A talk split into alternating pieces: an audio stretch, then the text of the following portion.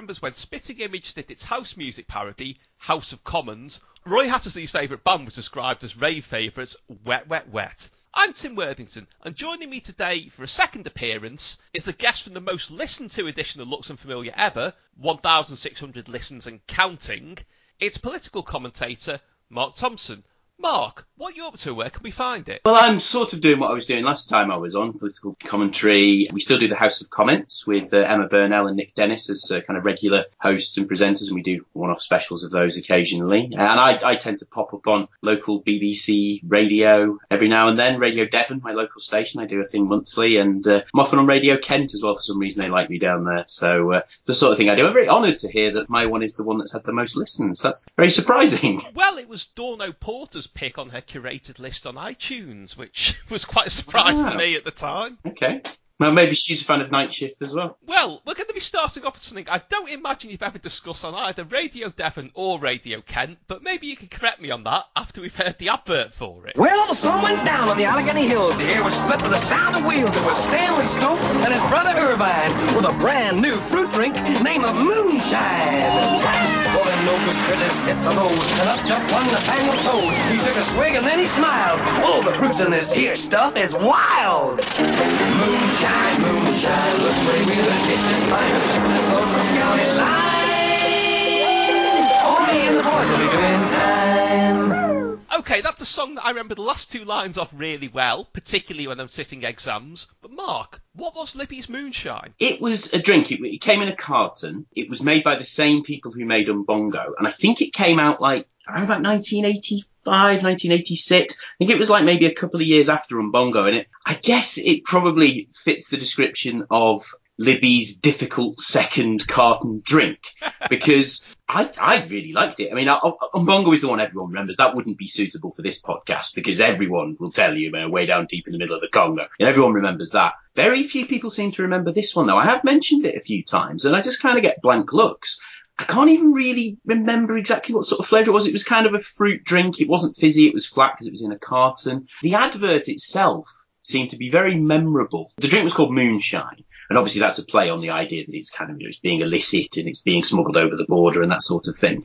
So I think there were like weasels brewing it in some basement that looked a bit like it had a still in it. And then they were kind of uh, loaded into the truck and then they were getting over the county line. I just remember it was, it was quite a fun advert and it was on a lot at the time. And I, I guess I'm, I just assumed that this drink would be around forever because you know, I was too young to realise that things like that come and go. And no, I had it a few times, I really liked it, and suddenly it wasn't there anymore. It was very disappointing. It's like, what happened to Moonshine? And then not only was it not there anymore, but it was like a few years later, what happened to Moonshine? And people were like, what? What are you even talking about? Well, I don't remember specifically what was in the flavour, but I do know that whereas Umbongo was kind of tropical fruits, this was supposedly, it's wrong to say forest fruits, but kind of homegrown ones. You I know, think the- that's right, yeah. Yeah, the idea was that it was, you know, it was down to earth, normal, and brewed, as you say, by hillbilly weasels.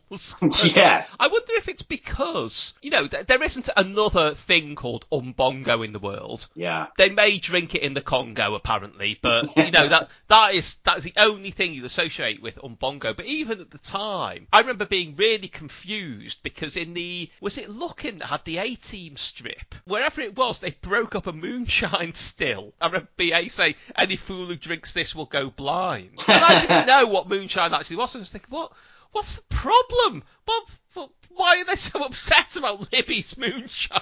Yeah, I think that that might be something to do with it actually, because obviously the phenomenon of trying to Google something and not being able to find it because it's absolutely swamped with things that have similar names or use the exact same word, that's a phenomenon that we're all very familiar with now. But even in the non-digital age, I guess there was a risk that if you name your thing something that's just a bit too generic, or something that's much more famously known as something else, like, you know, moonshine, obviously illicit hooch, that yeah, it's just going to kind of fit in a category that it's going to be difficult for people to kind of separate it out. And like you say, when you come across it in a different context where people are actually talking about the other thing, yeah, I probably didn't know. How would I, how old would I have been about 86? I would have been about 12. So I probably wouldn't have really understood what moonshine, the actual real moonshine was at that point. So yeah, Libby's being kind of clever, clever with their marketing. Maybe they shot themselves in the foot. Well, apparently it was on sale until the early 90s. But as you say, even kind of with targeted Googling, there's very little out there. And I found very few references to it at all. And the most substantial information I found is in a good old fashioned hardback book, which for anyone who's not seen it, it's The Great British Tuck Shop written by Steve Berry and Phil Norman, who've both been guests on this show, which actually has some screen grabs from the advert and a full history of what they call wild berry fruits with a splash of the Dukes of Hazzard, which goes into the whole backstory about Sheriff Nathaniel Toad was chasing Stanley Stoughton's brother Irvine, who raced over the county line with their cargo of moonshine, and also points out that it appears to have very closely ripped off Rupert and the Frog Chorus, which Okay. hadn't occurred to me before that, but there's a lot of, maybe not harmonising frogs, but it's very definitely in that aesthetic, you know, with the big boogly Yeah. eyes. Now you now you're saying it, I can sort of see that. I, I went through a phase with my my son is now four. He, when he was about two, he really loved the Frog Chorus. We used to play that video a lot. You know what kids are like. So, so all that stuff that's in that book, I haven't got that book actually, but I'll add that to my list of books I need to get. I have got a few uh, a few kind of TV cream esque type books of, of that nature, but I need I probably need to get that one. And is that all canon what you've just said, or is that just their interpretation of it? Oh no, that's absolutely canon. That's from the adverts. Just as a side note, do you ever notice about the frog chorus? You know the bit at the start where Paul goes into that room and looks in that chest, takes out the Rupert annual and blows dust off it. In the Yeah. background, there's a Rupert toy lying at a weird, crazy angle, like he's murdered it. I, I hadn't noticed that, but I think you tweeted about this the other day. It's like the last shot of Cannibal Holocaust when they catch up with the director. Was the Rupert the Bear video on the banned list? Yeah, it could have been because I think that was in the pre-cert era. So that, give my regards to Broad Street, Paul was lucky that he evaded the attentions of the DPP. Are there any other sort of soft drinks from that era that you remember that sort of fallen off the radar? Because there's one that I never even tried. I saw it in a supermarket once called Flight, which had some singing cartoon elephants in the advert. I don't remember that one. No. All I remember is there's a line in the advert about how do you like to try it, suction is the thing, three jungle flavours make you feel alright, choose your favourite colour, take flight, ba da ba ba ba ba ba ba take flight. Googling that, there's nothing about that at all. Yeah, well, again, that's a that's a, a word that's going to be difficult to kind of separate out from the millions of other uses and contexts. I can't even remember which spelling it was. I kept getting results surprised every visit. It's interesting because when you're a kid, you don't realise how ephemeral things are, you know, how transient things are. They're, they're there and then they're gone. Where you kind of think everything's permanent. And actually, when you look back a few years later, it's like, what happened to Texan bars? What happened to Pacers? What happened to these sweets and these chocolate bars that I used to like? And half of them just don't exist anymore. It's just funny the way as you get older, you, you start to realise that actually, you know, companies got a business or they do product testing that they don't sell well and they just withdraw them. So, you know, nowadays I don't take anything for granted. If I find something that I like, I stock up on it. I wouldn't advise going looking to stock up on moonshine, though, because I think you're going to get yourself into trouble there. Indeed. Okay, well, speaking of ephemeral things, your next choice is a series of books I remember being really, really big for maybe about six months to a year when they first appeared, and I think you're lucky to find any mention of them now. To the extent that there's no real clip I could use for it, so have this instead.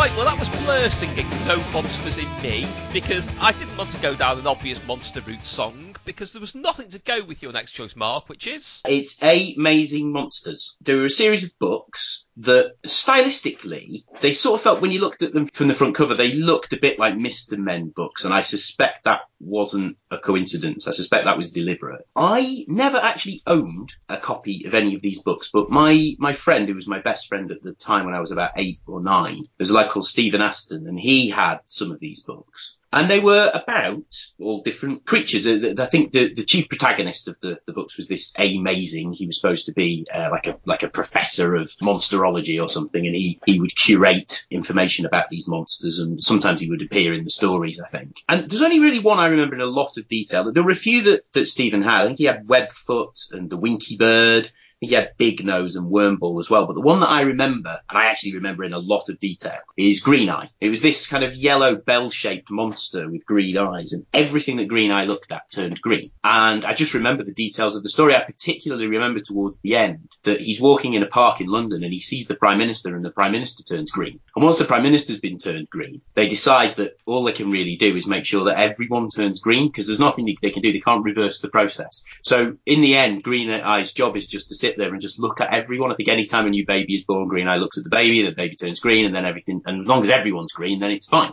Also, a little quirk of these books is that they were clearly illustrated by a child. And I think when I was a kid, I thought they'd been written by a child as well. But it turns out when I looked into this a little while ago that it's actually written by a man who was, I think, I can't remember his name, but he wrote he was like quite a famous economist or uh, used to work in the markets. He was quite famous in that area. Jim Slater, yeah. That's it, yes. And his 10 year old son did the illustrations for the books. I think they were published in kind of 1979, 1980. So I think son was about 10 years old at the time. That was one of the things that really drew me to it because, you know, these pictures had been drawn using, I think, kind of felt tip pens and had clearly been drawn by someone who was roughly my age. I could probably have drawn similar illustrations to the ones that were in the book, and I think that was a bit of a hook for me. But I don't know anyone who remembers these books now. Well, I remember them because I actually had two of them. I had Wormball and the Great Gulper. And it's interesting that you brought up the thing about Green Eye turning the Prime Minister green, so therefore everyone had to be green, because there was quite a bit of, when I say satire, it wasn't loaded satire, it was just saying to kids, don't be fooled by these people, don't be reverent to them, never think people are necessarily your betters, because the Great Gulper, the whole plot of that was that there's an oil slick, that there's a, I think maybe an international standoff over, and the Great Gulper just likes drinking liquids, and he drinks the whole oil slick slick. But there is a sequel where I think it's called Seven for the Gulper, but inspired by the Great Gulper, a Dr. Crank tries to monetize his skill by making a machine that can drink more liquid. And that then turned into another international incident, and the gulper's called in to rescue the excess of liquid that's generated by this, this standoff. So it's quite unsophisticated stuff, but it's the kind of thing that I really, I really appreciated when I was a kid. Wormball was quite odd, really. I mean, in some ways, I think there was an environmental message in it, but it's basically, it's a worm who eats anything round. And whenever he eats it, he gets bigger, and they don't know what to do about him. Eventually, they blast him into space, and he eats the moon, which wasn't explored in the other books, as far as I know. I don't, I don't think Webfoot ran up against the missing moon, but actually, that's the plot of Ogden's Nut Gone Flake by the small faces, isn't it? But there was a kind of thing about you are right about the illustrations. They are very well done for a child, but they're clearly by a child. But I think there was a craze for that around then because there were those. How old was the girl who did the Garden Gang? And I'm sure there were other things like that. It was more of a rarity, really. I mean, these days, you know, you you just have to look on Facebook and you see drawings by everyone's child every two minutes. But yes, to see them actually published in a in a book that was clearly available in the shops and had been, you know, published lots and lots of times, you know, lots of copies, uh, and and also it ran for I think there were about 16 of them. Um, so it's not like it was just a flash in the pan, just a couple of them. There were there were quite a few. I suppose when you're a child, your world is so small, isn't it, that anything that kind of encroaches on your world you think is massive and you think that everyone must be into, but actually you, you're just in a little series of silos, aren't you? And uh, people just remember different things. Well, it's completely random what gets remembered as well. I mean, if you remember recently, there was a kind of a meme going around on Twitter where it was like, what one thing about your vocation do people outside it not understand? And my answer, which I didn't really put much thought into, and all I thought was the more true it was, is that every cultural thing no matter how forgotten it is now, had some degree of public profile at the time. And yeah, that even goes to, I mean, I was astonished recently that a 60s band called Fortes Mentum, who didn't really do that well, as far as I thought, but looking for something else in an older issue of TV Times, I found a feature on pop sensation Fortes Mentum, a three-page feature about how they were the next big thing, with photos of them in their Granny Takes a Trip finery. Sometimes you look at things and think, you know, you assume nobody was interested at the time, but there always were people interested. The only other ones I remember was Webfoot, who I think Webfoot might be the shapeshifter, but the webbed feet always gave it away. That was it. Yes, Yeah, yeah. it was. It was because on the front cover he's a clock. But actually, Yes! he, could be, he could be anything. Yes, that's right. Yeah. But it was always the web. The web feet were the one thing that always stayed the same. And there was the tricky Troggle who, all I can remember is it was a Troggle that was tricky, as I assume Troggles aren't normally by the sound of it. Yeah, it should have just been done with it and called it the trouble with Troggles. Okay, well, if you've got trouble with Troggles, I'm sure you could have written into your next choice. that might be the worst link I've ever done. but it's not as bad as the programme. So here's a clip of it. I don't want to get up. Good, you can stay with me. I'd love to. But the football team needs me more. But I'll make it worth your while. You're insatiable. Well, then think yourself lucky. You love football more than me. You don't love football at all. Yeah, but I fancy the pants off the players. One player, I think you mean. Yes, darling.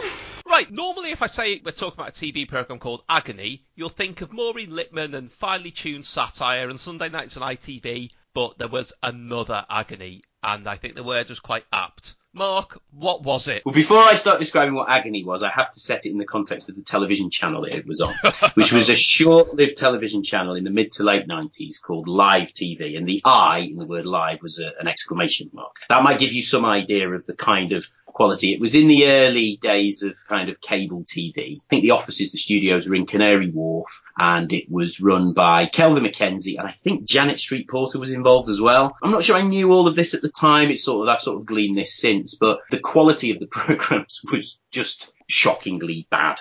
Very, very low production values. They had a they had a soap opera, which I think was called Canary Wharf, and it was just kind of from what I remember, it was just people standing in the kind of, you know, in the foyers of buildings in Canary Wharf arguing with each other. And they had various things on there, various things that some people probably will remember, things like Topless Darts and News Bunny and the bouncy weather with Rusty Goffe bouncing on a trampoline, pointing at a map of the country. But Agony was the thing that I remember most about live TV, and there's barely anything about it. I did find a couple of clips on YouTube just when I was looking earlier, but it was a kind of live action problem page. But the way the problems were illustrated for the delectation of the viewer was in the form of a kind of live action version of a photo strip. So if you think back to say like Just 17 magazines like that, where they would have photo stories and um, you would have like you know word bubbles and thought bubbles coming from people you know. And i think sometimes they use these in in agony amp pages as well. I think the sun might have used this device as well. But agony used it in live action so you would see people acting out usually very very badly acting out and massively over the top and hammering it up acting it out of whatever the problem was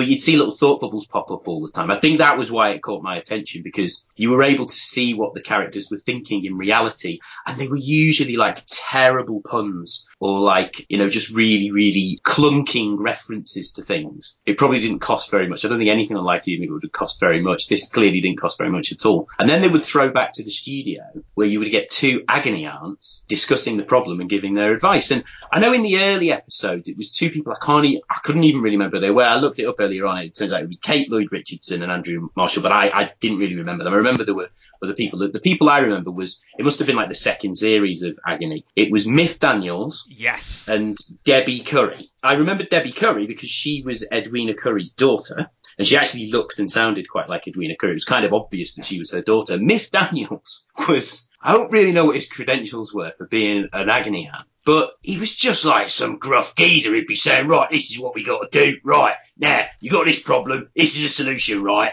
And he was just, it was like they'd sort of dragged in like Brick Top from off the streets and just sat him in an, uh, it, it was like something from like Armando Iannucci sketch show or something, just the world's most inappropriate agony aunt. And yet, I mean, okay, I hesitate to say they were being serious because I don't think anything on live TV was serious, but I think they were genuinely trying to engage people in what these problems were and genuinely trying to come up with solutions. I must have watched dozens of episodes of this thing. It was quite compelling. I would, I remember I would come over, oh, it's half past one, it's agony, I'm going to put live TV on now. And oh, that's quite shameful to admit because how old would I have been? I would have been in my early twenties. Surely I should have had better things to do than making this appointment viewing. Also, you would see actors in the, in the scenes and every now and then you'd see one you think, oh, I know that actor. So I remember, I can't remember what her name was or even what the character's name was, but the one who was Teggs's girlfriend in Grange Hill, Teggs played by Sean Maguire. I can't remember what her name was. Was it Justine? Was that her character? Yeah, Rachel Victoria Roberts, that was. Okay, she was in one of them because I remember thinking she's quite a big actress. She's been on Grange Hill. What's she doing on this? And you would see, okay, you'd see people, you'd think, I know them from other things, but maybe you'd seen them on adverts or whatever. So I don't know if this was like a launch pad. Maybe some of the people who were in those sketches are now massively famous. I don't know. And also, you, you said about uh, most people would think when you say agony of the Maureen Lipman sitcom, but actually, I'd never heard of the Maureen Lipman sitcom. And when that came back, was it in the late 90s or early 2000s? There was a revival of it. Yeah, Agony Again, that was called. That's right. And I remember reading about that and people saying, oh, uh, Agony's coming back. And my immediate thought was, oh, Agony's coming back. Oh, right. That, that thing from live TV. Have they brought that? Is that going to be on the BBC now? And it was because I, I wasn't aware of the 1979 series until that point. It was like, ah, okay, no, this is actually a proper thing with actual proper people, right? Of course, they wouldn't bring that absolute bollocks back. What the hell was I thinking? Well, uh, yeah, I remember being weirdly compelled by it. Again, it was Miff Daniels because I don't know where he came from, but he was weirdly watchable. You know, I say it was kind of a no nonsense approach. It was, you know, he's got to man up and she's got to behave Yeah. herself and blah blah. But he actually seemed to be. I don't imagine for a second these were real problems that people have sent in. I think they're all fabricated. Wasn't it all like the dog keeps coming in when we're having sex? Not sure. Somebody have been that driven to desperation about that that they wrote into live TV. but he seemed to actually think, you know, he seemed to actually feel like he was trying to help. I'm not sure why they chose him, why they chose Biff Daniels for the second series, but I guess thinking back and thinking about the kind of the, the zeitgeist, for want of a better word, of the time, the whole loaded magazine, FHM, he very much fits that mould, doesn't he, of a kind Yes, of geezer, absolutely, kind of yeah. bloke, bloke who's giving, who's telling it like it is, and he likes the birds and he likes beer, and here's a bit of advice. Weirdly, apparently he now owns a very successful production company, so Well, there you go. I don't think he learned his production lessons on Agony. Maybe he learned the precise opposite of what to do. Yeah. But it's worth saying about Debbie Currie that it was a concerted attempt to try and launch her as a star around then, because there were all kinds of weird things like she did an undercover sting for the Cook Report on sort of crooked pop management, where she pretended she wanted to release a record and they, they sniffed out, you know, sort of people offering dodgy deals and so on. She presented a few things. I remember as being okay, actually. I thought she was a perfectly reasonable presenter, and I wonder why she never really took off. Probably because of the family connotations. Maybe. I mean, I guess it's going to be very, very difficult to move out of the shadow of someone who is, as I hesitate to use the word, but iconic, I suppose, as Edwina Currie. I mean, everyone knows who Edwina Currie is, and when you're the child of someone famous like that, I guess Who it doesn't look dissimilar as well. That. Well, yeah, there was that thing as well. If she did, if she didn't look much like her, maybe. But yeah, it was like it was almost like it was just a younger version of Edwina Currie sitting there, from what I remember. Did you watch much else on live TV beyond one episode? There wasn't really anything. I mean, I mentioned about Canary Wharf, but I just, I just happened to dip in and out of that very occasionally. I did used to make an effort to watch Tiffany's Big City Tips for reasons that I probably won't go into on a family podcast. Was that like me with Naked Mastermind with Susie Verico? Yeah, it's probably for similar reasons, to be honest, Tim. Very sadly, Tiffany, I think her surname was uh, Bannister, Tiffany Bannister. She died a couple of years ago. I think Oh, she right. killed herself. She, she'd suffered from schizophrenia for many years. I, I don't, I can't remember quite how I found out about this. I think I was watching some show on Dave or Gold, and they mentioned about Tiffany's Big City Tips, and I just googled her, and it turned out that yeah, she uh, she developed schizophrenia, and yeah, very very sad end. Yeah, there wasn't really much else on that, that on that channel I tended to watch with any sort of regularity. It was just very very disposable television, very much of its time, I think. Well, I think to bring it onto a slightly happier note, I think the ultimate indication of how of its time it was is that, you know, sometimes in a comedy sketch show, you get a joke that's a topical reference at the time that loses all meaning later on. Like the way, you know, Vic and Bob do Noel's Addicts. How many Yeah. people remember that that was an actual programme that they were sending up? Very few. But on Fist of Fun, Lee and Herring, obviously, you know, they were sending up live TV when Ian News suddenly gained Newsy Ian Paisley. It was like, it's been mentioned here before, it was like a pantomime Ian Paisley, it was like the news bunny. Would anyone who sees that now have any idea that it was, it was sending up a very recognisable, I can't say icon of television at the time, but a, a recognisable thing on television? So I was listening to a podcast recently, and they were explaining about how they managed to get that massive Ian Paisley, and it was because they'd already had it for some other show. They already had it ready made. That was this. That was the show with Phil Norman. Ah, there we go. You the see, second mention of the evening. there you go, there you go. So I, I listened to lots of different podcasts. I'd forgotten that that was on this one as well. I can totally believe that Richard Herring spent hours and hours sitting there watching live TV, Oh, knowing absolutely. ha- ha- having read his warming up blog for many years and seeing seeing his stand up stuff. That is exactly the sort of thing you would have just been lying on his sofa watching endlessly. I'm sure. Hello, Richard, by the way. Okay, we're moving on to your next choice now, which, as TV goes, I would say is slightly more cultured. Meet Erica Strange. Hey, Erica. Her life hasn't exactly gone as planned. Do you know that thing about people that peak in high school? That might be me. What are you doing? Now, with a little help, she's going back Do you want to fix your problems or not? Yes!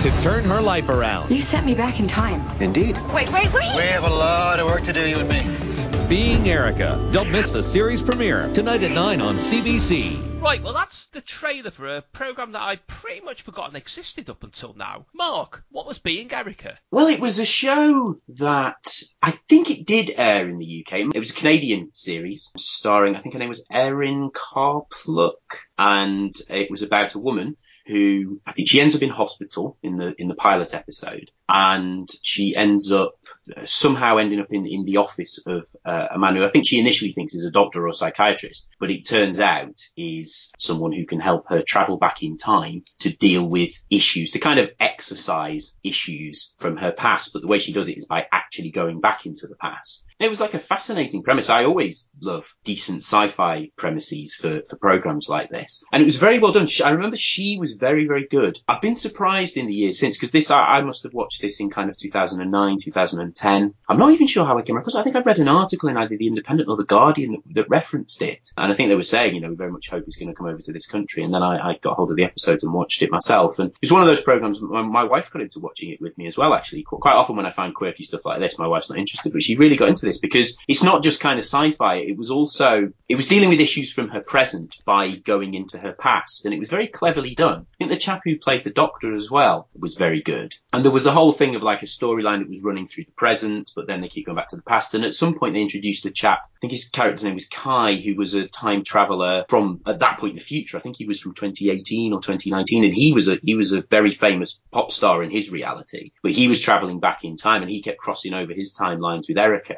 And I think at first she didn't realize he was also a time traveler, but, and yeah, and there was, her family was kind of on the scene as well. Her mother was an actress who I definitely recognized from other things, but most of the people in being Erica I didn't recognize from anything. And what I find most surprising, the reason I nominated it for this is because I, maybe because either it didn't air here or if it did, it just aired on a minor channel and there wasn't much publicity about it. I don't really know anyone apart from my wife who remembers this. And uh, now I know quite a lot of people who watch quite a lot of television and whenever I've mentioned it, I just get blank looks like people, this, this just never landed here for some reason. Well, I saw it, I think, once or twice because it was on E4, I think Ah. in the small hours. It really was just something they put on to fill an otherwise awkward gap, presumably when the live feed from Big Brother had broken down or something.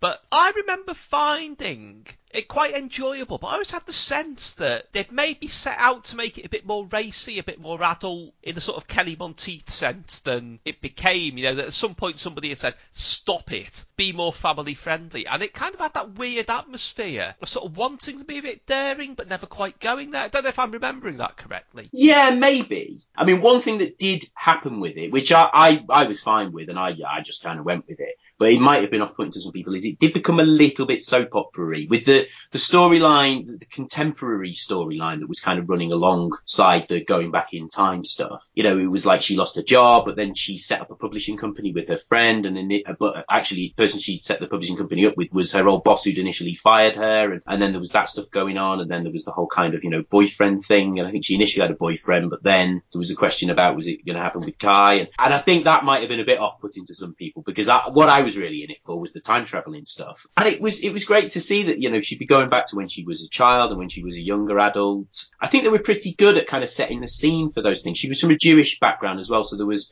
there were quite a lot of hooks like that, you know, for like the I don't know what the female equivalent of a bar mitzvah is, but whatever that, you know, she went back to her her one of those, and there was just lots of quirky stuff in there that kind of landed with me. I mean, I think it probably did run its course because by the final series they were doing like group therapy, and there were several people who could go back in time, and I think they were running out of ideas by then. I think it was getting a little bit starting to repeat itself. So I think after four seasons, it was probably enough. I guess I expected to see Erin Karpluk, if that was her name. Sorry if I got that pronunciation wrong. I expected to see her in more stuff because she was very impressive, and yeah, I don't think I've ever seen her in anything. I can't say I've seen her in much else really. I must admit I didn't look her up, but I did look up being Erica on Wikipedia, and you know we think it's forgotten, but that Wikipedia page goes on forever. Yeah. Alan Bennett's on the margin has four lines on Wikipedia. and this just never stops. It's just on and on and on. Every character has about 800 words on them. I'm just baffled. Have you looked at the edit history to see if this is just one person who's a massive Being Erica fan who's kind of contributed 90% of the content of that page? What that might also speak to is maybe it was really big in Canada and just in, in this country, just not, not so much. But there were quite a few shows that toyed with the thing of going back in time to sort things out. Not just things like Heroes and so on, but there was Crime Traveller, about which we should say no more. There was Early Edition, which is the one nobody remembers, where he always had the next day's newspaper. I remember Early Edition. You see, these programs you're, you're mentioning here, you don't want to talk about Crime Traveller, and I, I get why, because I, I nominated The Last Train last time I was on, and I think you mentioned Crime Traveller in passing when I mentioned that as well, because you were talking about, it was in the context of these shows, you know, that were kind of filling in for Doctor Who when it was on its long hiatus. I did like Crime Traveller at the time, although I watched it again a while later. My God, it's awful. Early edition, I really like that. That had that chap, Fisher Stevens. He was like the kind of comedy character in that, wasn't he? I think that just fizzled out, didn't it? I think it had about three seasons and then went. But these programs, maybe they boxed themselves in with their premises. Like you say, Quantum Leap, he could pretty much go anywhere. The only limits were within his own lifetime. Apart from that, he could be back to the 60s. He could, you know, he could be going to famous historical events. But I suppose with being Erica, it's within her own lifetime, but it has to be within her own life, lived experience. And there's only so many times you can go back in someone's life and the, for there to be interesting things that were going on before it starts to become a little bit Brookside with like, you know, the parade being exploded at the same time as there's, uh, you know, there's like a cult in the close and it just starts to become totally unbelievable, doesn't it? But it's interesting to ponder on when they stopped showing American, or in this case Canadian, imports at sensible times on terrestrial TV. Because, you know, you think about things like, things were actually quite popular, like Arrested Development was on at stupid o'clock in the morning. I mm. think on a Sunday night. Pushing Daisies, which ITV tried to push as if it was, you know, another hit show. Friday nights about 10.30? I think mm. it's a really weird slot. You had things like Lost and Heroes were on minority channels. House was only ever on Channel 5, wasn't it? You know, all these things that could have been really, really popular and they just weren't interested in. And I never quite understood when that started happening or why, really. It's a good point, actually. You just don't get the big American imports being shown on the major channels anymore. They, if they, if they're shown at all, they're shown on 5 USA or E4 or, or very late at night, maybe on Channel 4 or something. There's just no kind of appointment television that's generated in other countries. I mean, you know, I'm watching The Walking Dead at the moment, for example, and I'm just watching it on Netflix. And I guess that's the way it's going now, isn't it? I mean, it's just on demand stuff now. You know, if you want to watch the big US show, you don't wait for it to be shown on a terrestrial channel. You just go and find it yourself on whatever service it's on. But it wasn't always big appointment TV, as anyone who remembers all 84 million episodes of Empty Nest being shown in prime time will attest. I think it was just there was a novelty to foreign TV, only really American TV, I suppose, but you know, the I suppose wore off. Yeah. It wasn't as exciting after a certain point, I suppose. Yeah. I mean, maybe like Australian and Canadian television as well. You know, you, it, it's English language television, isn't it? Although the whole Scandi phenomenon that started a few years ago, the Scandi crime dramas. Well, that's interesting. Yeah, that's kind of a reversal of it, isn't it? Yeah, interesting. Okay, well, if we want someone to pinpoint exactly when that did start happening, I think the stars of your next choice could possibly help us. Cambodia was definitely a high point. The beginning of the first verse goes, Well, he was Thailand based, which is one of the greatest opening lines in pop. Well, He, He used to fly weekends. It was the easy life. easy life. I guess you'll never know. Right, well, that there was a clip of Andrew Collins remembering something because there's absolutely nothing good news here because it's a Collins that nobody remembers. Mark, who were Hawkeye Collins and Amy Adams? I've got no idea. This was a series of books that were published in the early 1980s. And it was about two characters who lived in some town, some fictional town in some US state, and they uh, solved crimes. And they were very accessible for the kind of age I was at the time, would have been about eight or nine. There were several different mysteries per book. There was something at the start of the books that was like a kind of newspaper thing that like, you know, they were in the local newspaper having like solved crimes or something. And that, that hooked me in immediately because it, you know, it, it, that was a bit unusual to see. And there was a map of the town and that was sometimes instrumental in trying to help you solve the case because you, you would read the, the mysteries and then you would turn to the back of the book in order to see the solution. But you had to try and solve the mysteries yourself. And ah, this was this was meat and drink to me at the age I was. It was like, oh, I'm going to be my own detective here. And I remember I would go down to the library. I think I I think it was even one of those times when I went to the library and I maybe got a couple of them. And then I went up to the woman behind the counter and said, "Can you order more of these in for me, please?" Which was, was a little trick that my mum had told me that you you were able to do. So um, I think I managed to get through most of these books. I think there were at least ten of them. There's several mysteries book. I think the reason they stuck in my mind the most, though, is because of the way that the solutions were presented at the back of the book. They were in mirror writing. And so the idea was, I guess, that if you flicked to the back of the book by accident or even deliberately, you wouldn't be able to read the solution unless you proactively stood up and held the book in front of a mirror so you could actually read the solutions. The, what this actually led me to do after the first few, when I got a bit tired of having to stand up and go and stand in front of a mirror, is I just trained myself to be able to read mirror writing so that I could read the solution. That's the kind of kid I was, Tim. I memorized pi to 20 decimal places. I memorized the alphabet backwards. I memorized the alphabet in the order on a keyboard and I taught myself mirror writing. And it, yeah, that meant that then I didn't have to get up and go and stand and look in a mirror. I could just read it sitting down in a chair.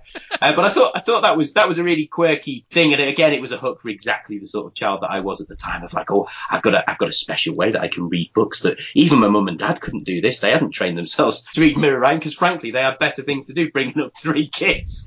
they very much stuck in my mind. And I don't know anyone who remembers them. I, every time I've mentioned these, I just get complete blanks because I think this was very much just my thing. It's not like I borrowed them off friends or anything like that. I just noticed them in the library and I went and borrowed them. I, I don't know anyone else, even when I was that age, who'd read them. I don't think I even, don't think even my brothers read them. Well, I'm not too surprised to hear that because around that time, I looked into it. They were published, I think, roughly 83 to 85 and Yeah. written by an M. Masters, which is apparently a pen name for loads of different authors. But around that time, if you went to the children's book section W.H. Smith's, you could not move for sort of mystery puzzle books. Starting with, obviously, there were the fighting fantasy ones, you know, those Games Workshop Mm. things like The Warlock of Firetop Mountain, Scorpion Swamp, and all that. Freeway Fighter was my favourite one of those. There was the Choose Your Own Adventure series, which I think was the next most popular, which a bit more kind of plucky child, Red Hand Gang style adventures. And Yeah. you didn't need dice for them, which made them a bit easier, and there were less goblins and things. Beyond that, there were so many copyists. I remember I had a Famous Five one that had a map in it. It was like a kind of a disassembled Famous Five novel where you had to solve the mysteries. There was a, a series of Doctor Who ones, I think Pip and Jane Baker wrote. Names that would be striking terror into a lot of Doctor Who fans listening. There was a stainless steel rat one. Four kids, but actually written by Harry Harrison. It, it was endless. There were hundreds and hundreds of copyists, so I'm not surprised that Hawkeye and Amy got sort of lost in that deluge, really. Yeah, and maybe maybe that's why there's just very little about it because it was just it was one of those things that was just very much happening at the time. I mean, you- mentioned about the Choose Your Own Adventure books. I mean, I was obsessed with Choose Your Own Adventure books. Again, I used to get them from the library, and I remember the first. I think the first one I got, I think it was called The Third Planet from Altair, which I think like the third or fourth in the series of those books. But and, and I used to get them from the library, and then once my mum and dad twigged that we real because that was something that I shared with my brothers and other people who, who I knew, uh, they started buying them us for Christmas and stuff. And we ended up with loads of them, and I, I would be sitting there, and I,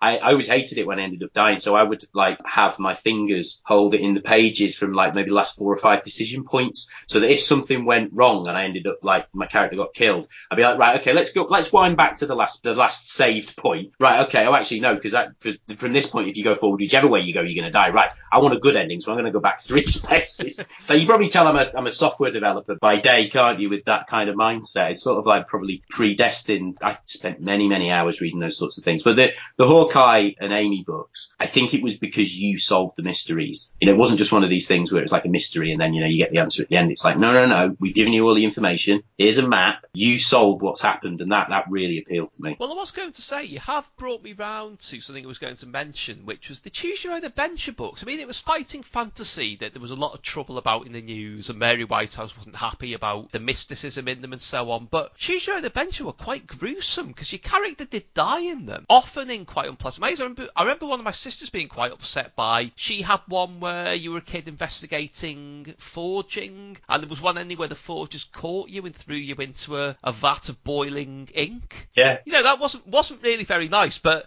having a look at the mystery titles in the Hawkeye Collins and Amy Adams books, I don't think they could be quite so gruesome because I can see they included the case of Lucy's lost lemonade, the case of the bashed boss, the case of the chocolate snatcher, and my favourite, the case of Loon Lake Monster. I don't imagine there was much sort of gore and horror in them, really. I mean, I'm afraid I can't remember any of the specific mysteries, but hmm. I, I do remember it was it was very much kind of you know age appropriate. There was nothing that would have been inappropriate for an eight or nine year old. I was never traumatized by any of them. The choose your own adventure ending that I remember the most and I found the most horrific is one that actually was just probably a silly little quirky thing that the author knocked out in two minutes and never thought about it again. It was one where I can't remember what story it was, but whatever character you've got, I think you somehow end up getting a bunch of wishes and you end up wishing that everything tastes like pizza. And then you start eating stuff. It's like, oh yeah, this pizza is lovely. And then you eat something else, it's pizza. But actually within a few hours, you're a bit tired of it because everything tastes like pizza. And then you go home and mum says, guess what's for dinner? Pizza. And like, that was the end. It's like, what if like, is that forever? like, yeah, I see no major life. flaws with this situation. Yeah, it's like for the rest of your life, everything's going to taste like pizza. That's, Good. that's horrific. I don't know. I can think of some situations where it would add a you know, dash of interest.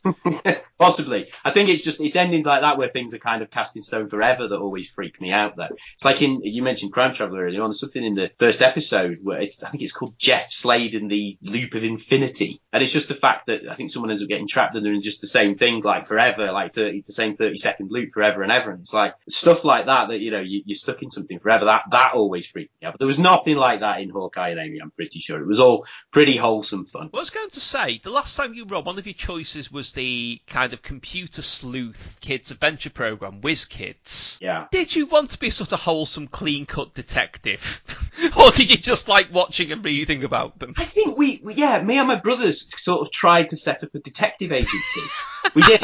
And we were out on our bikes a bit like the Whiz Kids, and we would be out, but you know, when you live in like Runcorn and, you know, on kind of a new estate, there aren't really that many mysteries to solve. So, you know, you're kind of like, you're a bit stuck. Like maybe someone's lost a dog or something. Did we go, I think we went around knocking on doors asking if there were any mysteries anyone need, needed to solve. But um, I don't, I don't think our, I don't think our services were really required, to be honest. Well, I've got a story that can actually beat that. I'm not sure if I've ever told this in public before, but we moved house when I think I was five or no, I must have been six. But it was quite an old house that belonged to an old couple before we moved in, and I don't know what the backstory behind it was, but there was a basement full of old junk, including a ram's skull, which I assume that you know had just been found out rambling one day. And me and one of my sisters, we just couldn't pass it off as something that was just there without explanation. And there was a patch of grass in the garden that was darker than the rest of the garden. And for some reason, we got it into our heads that because we, you know, in our heads it was the sheep.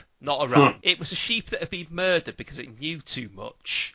it, it was the height of the Cold War, and I was I was quite a news literate child. I don't say that was a good thing. It was a very very bad thing. But I became convinced this poor sheep had known too much about the Cold War. The Russians had had it killed. I think it was just after a thing with Georgy Markov being stabbed with the poison tipped umbrella, which I was grotesquely compelled by as a very young child. Hmm. And we thought the rest of this sheep was buried in the garden, and we tried to convince my father that he should do something about it. like, like, like what? well, he just he just thought it was hilarious, but he, I think he kind of played along. Well, I remember us trying to dig to see if we can find it.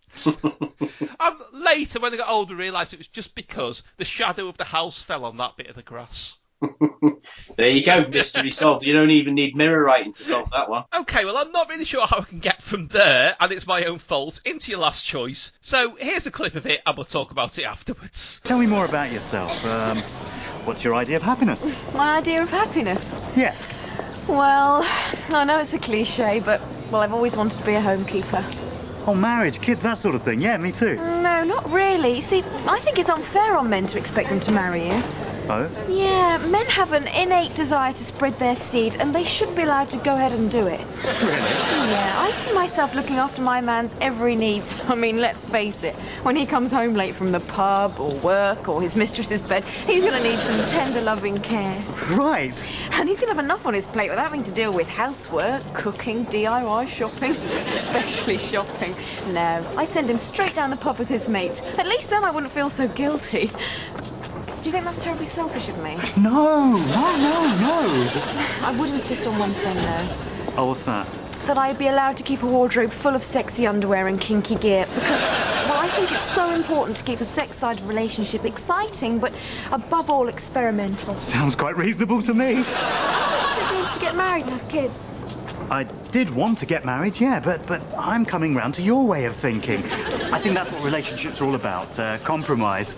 Oh no, I think compromising should be done mainly by women, but well, if a man wants to compromise, then that's his decision. I must say, I have never met anyone like you before. You seem like a pretty level-headed sort of girl to me. Oh yes, I've seen the light ever since the blue dwarf told me. yeah,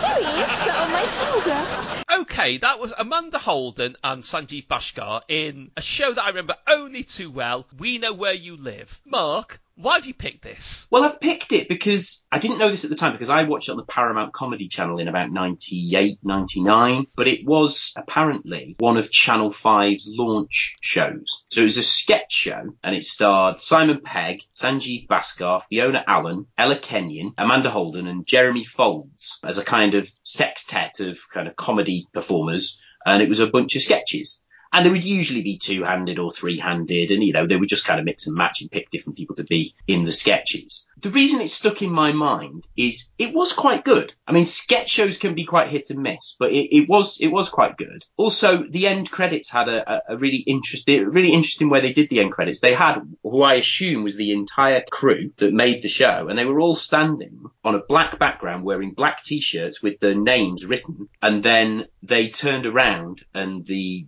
the job that they had, whatever assistant producer, key grip, whatever it was, was written on the back. And that was the closing credits. They were literally standing there. There was some kind of music running for a few seconds and they just stood there and then they turned around and then that was it. Plus, I assume because I assume they were the actual people, you actually got to see the people who did those jobs and you don't normally get to see those people. So it stuck in my mind for that reason. I think one of the reasons why this is forgotten is because several of the cast members went on to be much more famous in other sketch shows. So Simon Pegg went on, obviously, I mean, Simon Pegg is a huge international star now, but he very quickly after that went on to star in Big Train, which was a much more popular sketch show. I mean, I remember like Chris Evans, Chris Moyles talking about that. That one really cut through. Sanjeev Bhaskar, obviously, was in Goodness Gracious Me, which is like a huge cultural touch point for the late 90s now and for kind of, you know, Asian comedy. Fiona Allen went on to star in Smack the Pony a few years later on Channel 4. Um, and obviously Amanda Holden went on to be massively famous in a completely different context. Of the other two, Jeremy Fowlds, I've got no idea what happened to him.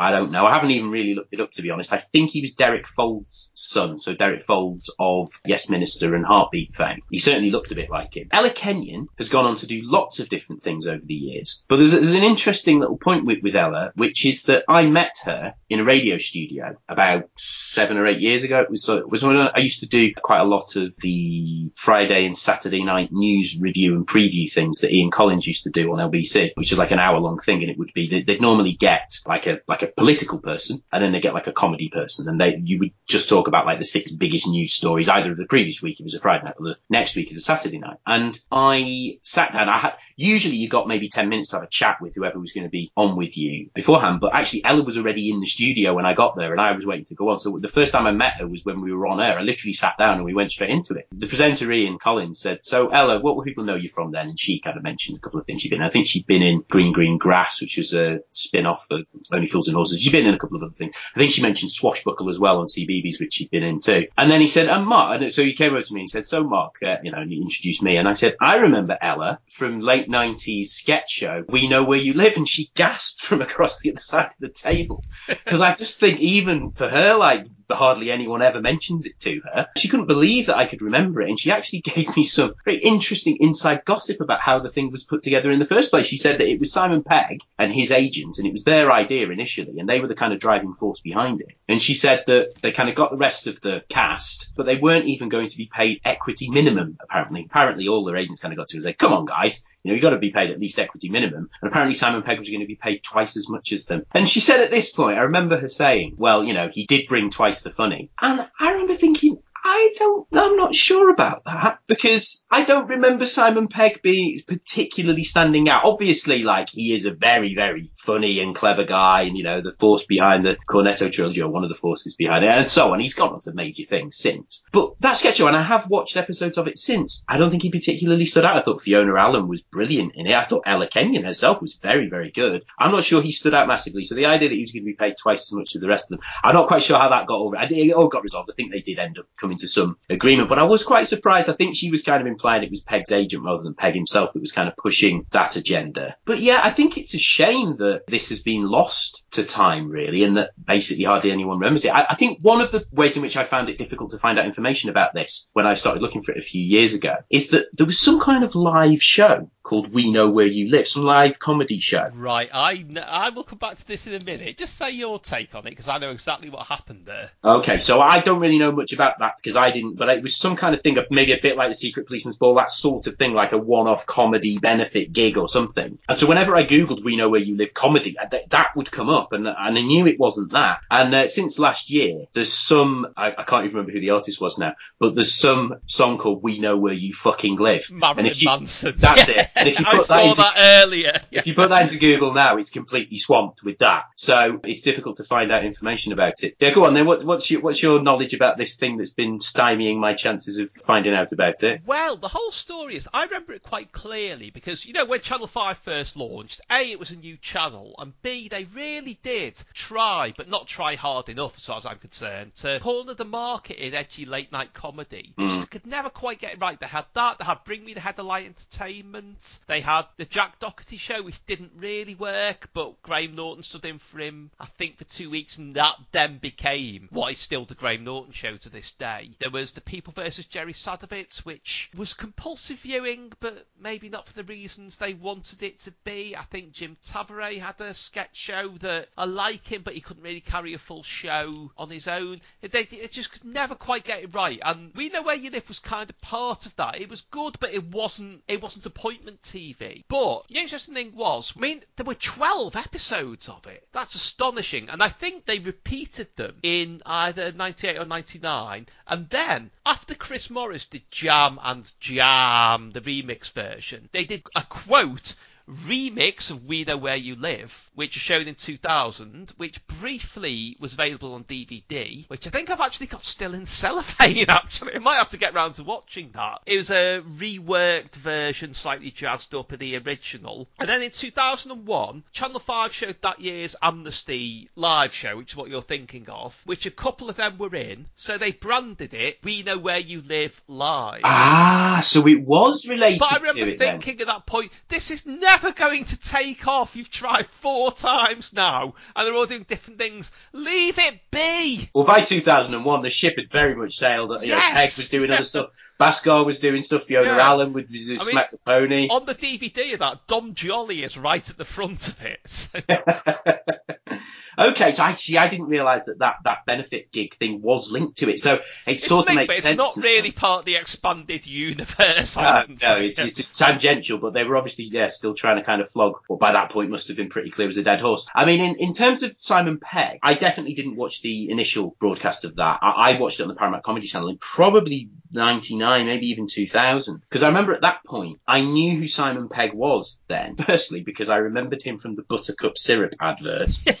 from 1995, but genuinely, because I, I liked that advert and I could see that he, he was quite a good company performer, whoever this guy was. But then I went to see Steve Coogan in 1998 on the Man Who Thinks He Is It tour. And he was supported by Simon Pegg. Oh, he was. Yes, I went to see that. I've forgotten about that. Julia Davis and Simon Pegg both supported him, and I remember thinking Simon Pegg was really good in that. And and so I, I sort of knew who Pegg was at that point, but it was it was probably the third thing I'd ever seen him in. I think the first thing would have been the advert, the second thing would have been him live, and then it was this. So this was kind of the first proper thing I'd seen him in on television. And then pretty quickly afterwards, Spaced came along, and then and then Hippies. And it all just kind of went from there. And obviously, he's, like I say, he's, he's a huge star now. Well, it is listed. It just gets in by the skin of its teeth into the first edition of Mark Lewisohn's Radio Times Guide to TV Comedy, which is always my Bible. It describes it as a fast-paced sketch show performed by an energetic troupe of young talents. The sketches had no overall theme, but were modernistic in nature, spoofing MTV presenters and utilising such contemporary devices as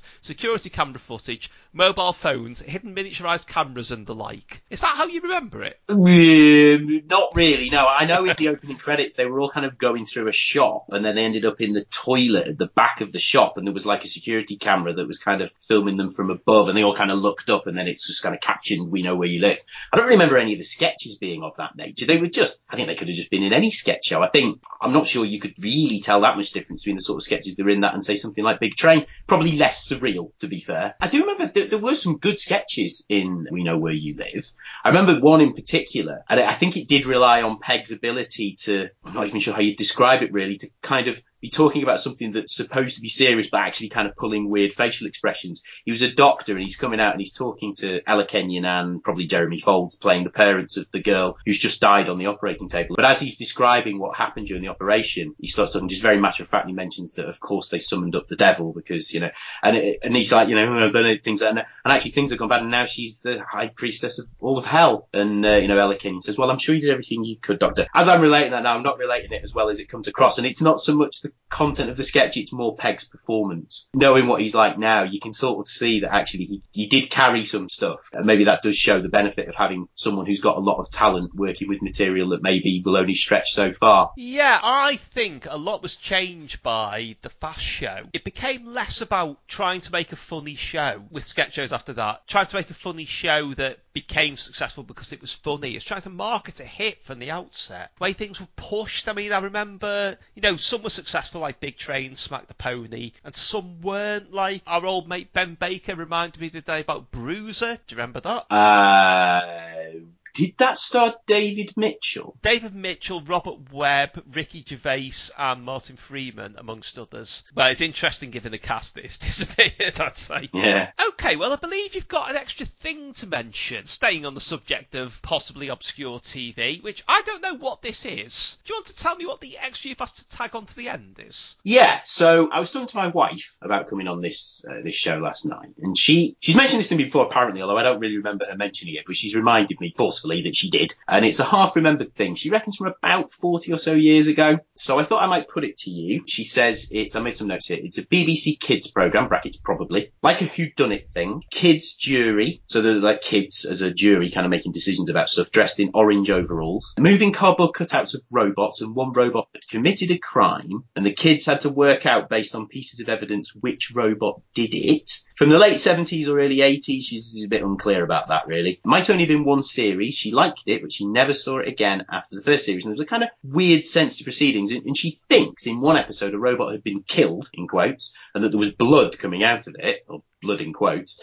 She's wondering if she misremembered that bit though. So, Well, I wouldn't be surprised if that actually happened because I know only too well what that is. That was Captain Zep, Space Detective, which Ah. I very rarely shut up about, if I'm honest with you. yeah, now I've heard you talk about that before, but I, de- I never made the connection that that's what that was. Maybe I don't I don't know why I didn't make the connection, and I think I I vaguely remember having watched that myself when I was a kid, but I don't remember the orange jumpsuits thing rings a vague bell. Now you That's- mention it. It is definitely that, and I think the theme song from that is going to be a great thing to play it on. So, Mark, thank you for giving me the excuse to play that, and it's been a pleasure. Thank you. Thank you. Captain Zep, Captain Zep, Super Space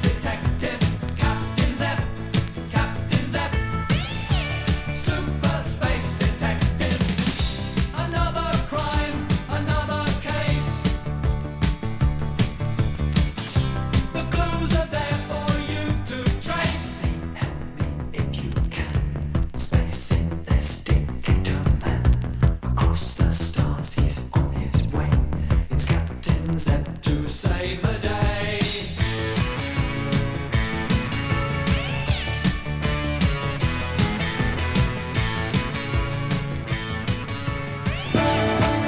Can't Help Thinking About Me by Tim Worthington. A big book full of old articles giving a new twist, looking at how and why I ended up on the BBC News channel with a big caption saying Clangers expert. More details timworthington.org.